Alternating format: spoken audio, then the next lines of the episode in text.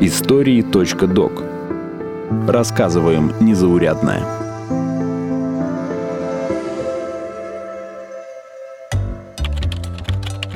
В январе 2023 года на Boosty, сервисе для монетизации творчества, появился первый выпуск журнала о поп-культуре «Сладкий рулет». В него вошли 12 статей на самые разные темы.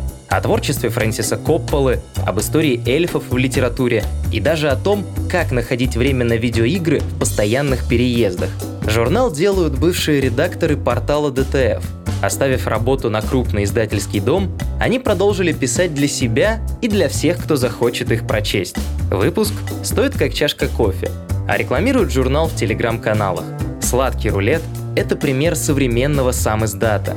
Без средств для запуска полноценного СМИ авторы скооперировались и выпускают независимое издание с профессиональной редактурой, версткой и работой с источниками —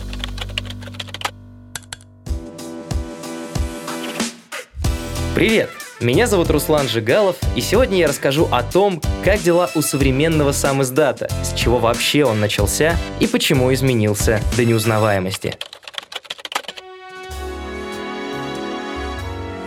Первым, кто употребил термин «сам издат», был советский поэт и переводчик Николай Иванович Глазков. Не имея возможности издаваться официально, в середине 1940-х годов Глазков сам набирал тексты, сшивал их в сборники и дарил своим друзьям.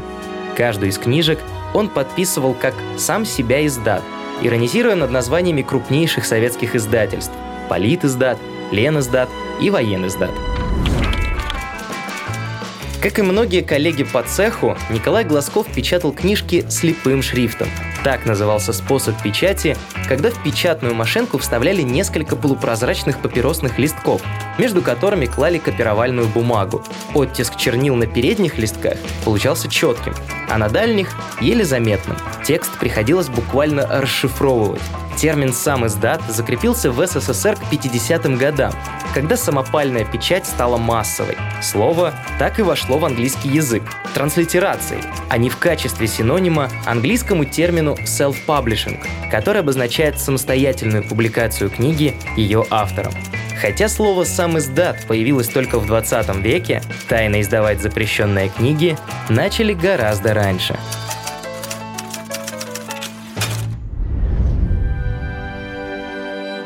Первый список запрещенки на Руси датируется XI веком.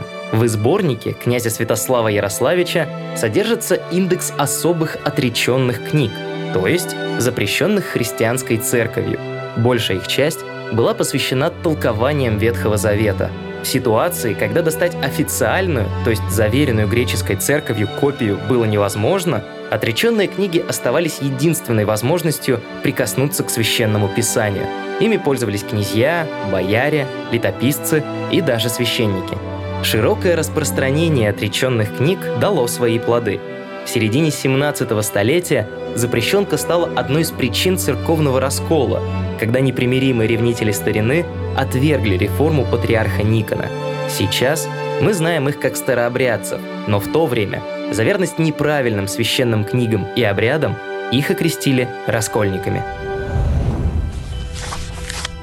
В 17 веке список запрещенной литературы появился и в светской среде. Первым туда попал устный фольклор. После восстания Стеньки Разина песни о нем активно ходили среди сочувствующих – крестьян, казаков, батраков и холопов. Передавались они шепотом, записывались редко и только своими людьми. Государство яростно боролось с крамолой, и с доносчиками никто не хотел иметь дел – Самым активным из рассказчиков или переписчиков вырезали языки.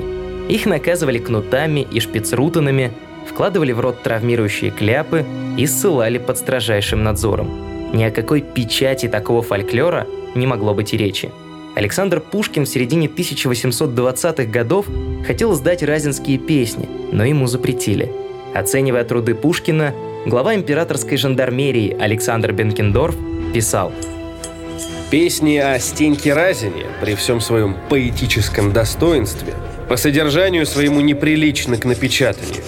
Сверх того, церковь проклинает Разин, равно как и Пугачева. Песни, собранные Пушкиным, были опубликованы лишь полвека спустя, в 1881 году. Хотите подарить им свободу? А что они с ней будут делать? Зачем она им? Не думали? Во второй половине XVIII века в неофициальных списках ходили сатирические произведения Сумарокова. Тайно передавались зачитанные до дыр копии «Путешествия из Петербурга в Москву Радищева» и даже отдельные неугодные сочинения Вольтера. В начале XIX века в списках расходились воззвания декабристов и «Горе от ума» Грибоедова. Пьесу опубликовали лишь в 1862 году, через 33 года после смерти автора.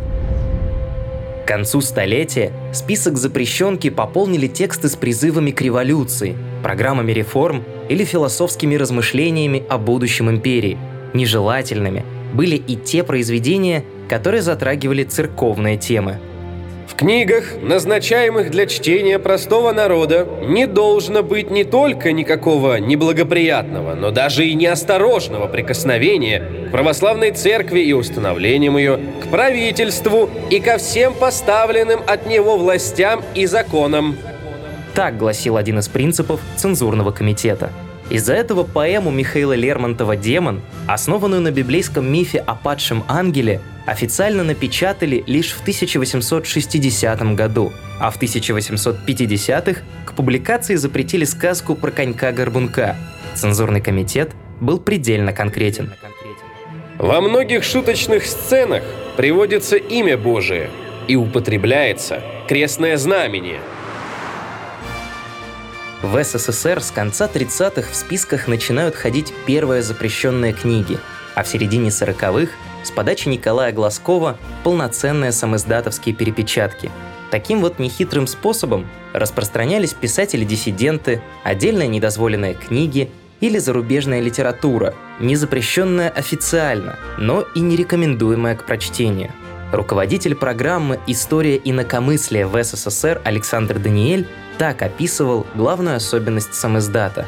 Тиражирование текста происходит вне авторского контроля в процессе их распространения в читательской среде. Автор может лишь запустить текст в самиздат. Дальнейшее не в его власти. Энтузиасты на коленке переводили, например, «Властелин колец» Толкина или «По ком звонит колокол» Хемингуэя – переписывали их от руки или перепечатывали на машинках и из-под полы раздавали своим знакомым. Те, в свою очередь, читали кустарные переводы ночи напролет, прогуливая учебу или работу, и через 3-4 дня владения передавали книги дальше, надежным знакомым. Сам издатовцы сильно рисковали, переводя, перепечатывая и даже храня запрещенную литературу. Это считалось уголовным преступлением. Филолог Евгения Смагина рассказывала – от чтения неподцензурного, свободного слова всегда было чувство свободы, глотка свежего воздуха, что искупало и литературные несовершенства многих из этих текстов. Кроме того, возникала некая гордость собой, ощущение собственной смелости, эйфория от того, что совершил некий вольный, несанкционированный поступок – сам издатом печатались томики стихов Высоцкого, машинописные копии Лолиты Набокова, либретто рок-оперы «Иисус Христос. Суперзвезда», «Мастер и Маргарита» Булгакова и десятки других произведений.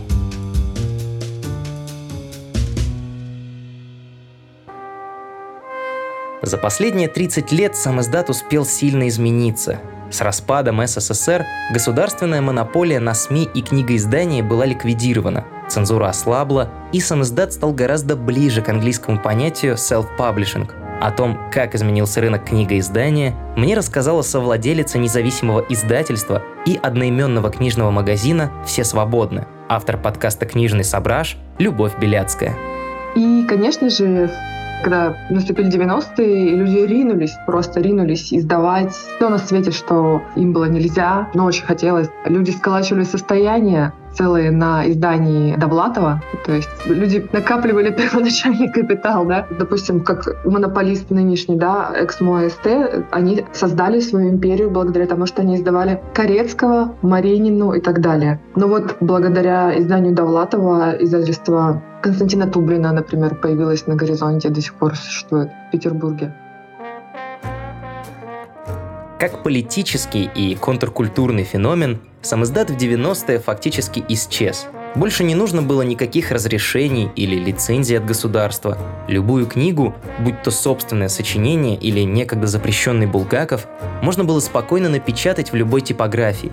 Без контроля со стороны государства ситуация доходила до абсурда. В обход книжных свежими изданиями торговали прямо на улице. И тиражами можно было даже до магазина не довозить, можно было встать с этой фурой э, где-нибудь на Невском и с фуры, с типографией просто продать пятитомник или четырехтомник Довлатова, да, прям с лопаты практически э, голодным до свободной литературы людям. Собственно, вот с этого момента и, наверное, такое понятие, как самоиздат, исчезло, потому что ничего не запрещали, в сущности, и люди издавали все подряд, и можно было сказать, да, у меня издательство. Параллельно крупным игрокам на рынке возникло множество независимых издательств. Понимая, что на рынке не хватает, например, научной литературы в гуманитарных областях, антропологических исследований или нишевых художественных текстов, они ориентировались на небольшую аудиторию и мелкими тиражами издавали то, что раньше просто не доходило до рынка. Поэтому пришлось очень-очень быстрыми темпами наверстывать за 90-е, 2000-е, 10-е и так далее. И поэтому появились энтузиасты, которые стали практически на коленке делать такие небольшие издательства со сложными текстами. Поэтому, мне кажется, вот эта вся независимая история, культура независимых книжных, она наследует сам издату. Там, где ты издавал книгу не для того, чтобы заработать да, а потому что ты хотел поделиться этим текстом с людьми другими. Сейчас любой автор может выбрать онлайн-площадку себе по душе, использовать веб-инструменты для создания собственного сайта или выкладывать тексты в социальные сети. Цифровая дистрибуция за последние годы успешно потеснила продажи физических копий. В 2015 году на электронные книги приходилось 12% от всех проданных в России книг, а в 2020 уже 21%. К 2025 году их доля должна увеличиться до 30%. С середины нулевых аналитики предрекают скорый отказ от неудобной и дорогой бумаги. Однако число независимых издательств растет на протяжении последних 10 лет. В 2023 году их в России уже больше 150. О состоянии современных независимых издательств мне рассказал шеф-редактор арт-конгрегации «Русский динозавр» Сергей Дедович. Сейчас их, по крайней мере, становится видно, потому что в каком-то смысле, наверное, приходит их время. В конце концов, литература снова становится чуть ли не единственным пространством, где можно говорить друг с другом, ничего не боясь. Но основная проблема книгоиздания, снижение тиражей, с каждым годом становится все более заметной. Но, конечно же, тиражи очень сильно, очень сильно снизились. То есть, если раньше люди могли издавать там... Некоторые издательства, которые существуют до сих пор, вспоминают времена, когда они э, издавали книги 100 тысячными тиражами. Сейчас средний тираж книги, ну, нормального издательства это тысяча-две тысячи книг. Ну, то есть, если это какой-нибудь э, супер звезда, типа Пелевина, да, у него может выйти тираж 100 тысяч книг, но это Пелевин. А средний тираж это одна-две тысячи книг. И к тому же книжный рынок сейчас монополизирован, потому что очень-очень много э, небольших издательств э, поглощает один большой вот этот вот Левиафан Эксмо СТ. Уменьшение тиражей не единственная проблема. Многие авторы банально не попадают в тематическую линейку крупных издательств или пишут за рамками самых продаваемых жанров они бизнес, они удовлетворяют определенный спрос. Они даже ну, создают отчасти этот спрос, поскольку книжные серии, они в этом случае являются не искусством текста, а искусством маркетинга в первую очередь. Просто если в те времена не печатали тех или иных авторов по соображениям там, их непринадлежности партии или э, потому что они были инакомыслящими для власти тогдашней, то сейчас авторов не печатают чаще по другим соображениям, например, потому что они не подходят по ту или иную серию крупного издательства. Самые популярные жанры, как вы знаете, в массовой литературе сегодня это женский детектив и патриотическая фэнтези, а вот все, кто пишет что-то другое, они остаются не у дел. Для обхода этой системы и существуют независимые книжные и издательства. Они позволяют выбирать книги за рамками популярных серий или жанровых направлений, которые не укладываются в политику крупных игроков на рынке. Книги каждый из частных магазинов выбирает по-разному, но все в обязательном порядке изучают контекст публикации, аннотации, личность автора, отзывы читателей и критиков, истории, окружающие произведения или издательство, решившее книгу выпустить. Но главное, будет ли этот конкретный текст интересен твоим клиентам. Из суммы этих факторов и складывается решение – продавать или нет. Независимые книжные стали отправной точкой для многих независимых издательств. Циолковский, «Все свободны», подписные издания, «Порядок слов», «Желтый двор». Изначально все они просто продавали андерграундную литературу, но в один момент их создатели захотели чего-то большего – но чем больше ты работаешь как книжный, тем больше ты начинаешь понимать в издательском деле. Постепенно у тебя появляется круг гостей, да, определенная целевая аудитория, и ты начинаешь понимать запросы этой целевой аудитории. А параллельно этому ты начинаешь разбираться в книгах, потому что через твои руки проходят тысячи книг, десятки тысяч книг. И ты начинаешь понимать, как это должно быть сделано. И потом рано или поздно к тебе приходит идея что-либо издать, или к тебе приходит человек и предлагает что-либо издать. Вот так появляется. Потенциальные авторы обычно сами приходят в издательство, но иногда их приходится искать самому. На литературных конкурсах и премиях, в арт-тусовках и на выставках, на онлайн-ресурсах для самиздата или среди авторов толстых журналов. Временами в поисках новых имен помогает функция печати по требованию. На глаза может попасться самодельная книжка, отпечатанная в типографии малым тиражом по частному заказу. Есть ряд сервисов, которые предоставляют услугу печати по требованию. То есть не печатается весь тираж, а когда поступает заказ, печатается там буквально от одного экземпляра. Благодаря им те авторы, которые не попадают в издательство, могут вот таким образом тоже заниматься сам издатом, но не в том смысле, что их запрещают, а в том смысле, что есть такой еще один способ издавать себя самому.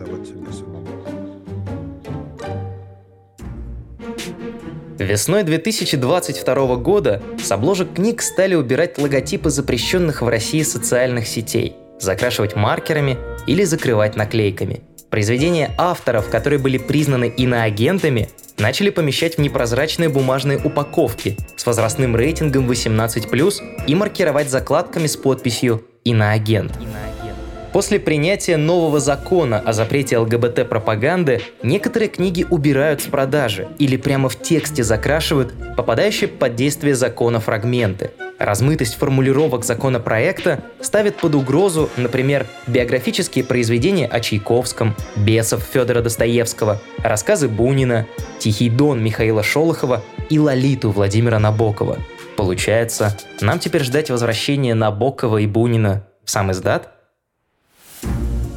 Я думаю, важно избегать самоцензуры и понимать, что она еще хуже, чем цензура. Потому что, по моим наблюдениям, действительно многое происходит, потому что те или иные люди, организации, издательства цензурируют сами себя там, где от них это даже не требуется. Просто на всякий случай дуют на холодное. А это недопустимо вообще, а в нынешней ситуации тем более нужно все-таки отстаивать границы свободного художественного высказывания и здравого смысла.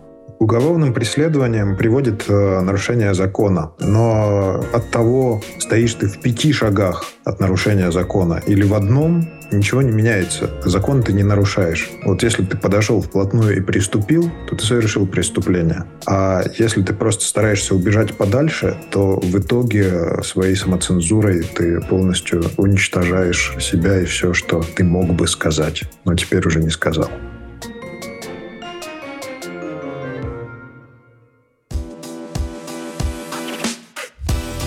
Это был выпуск подкаста «Истории.док». Подписывайтесь на подкаст на сайте ria.ru, в социальных сетях ВКонтакте или Телеграме, а также на Яндекс Музыке. Меня зовут Руслан Жигалов. До скорого!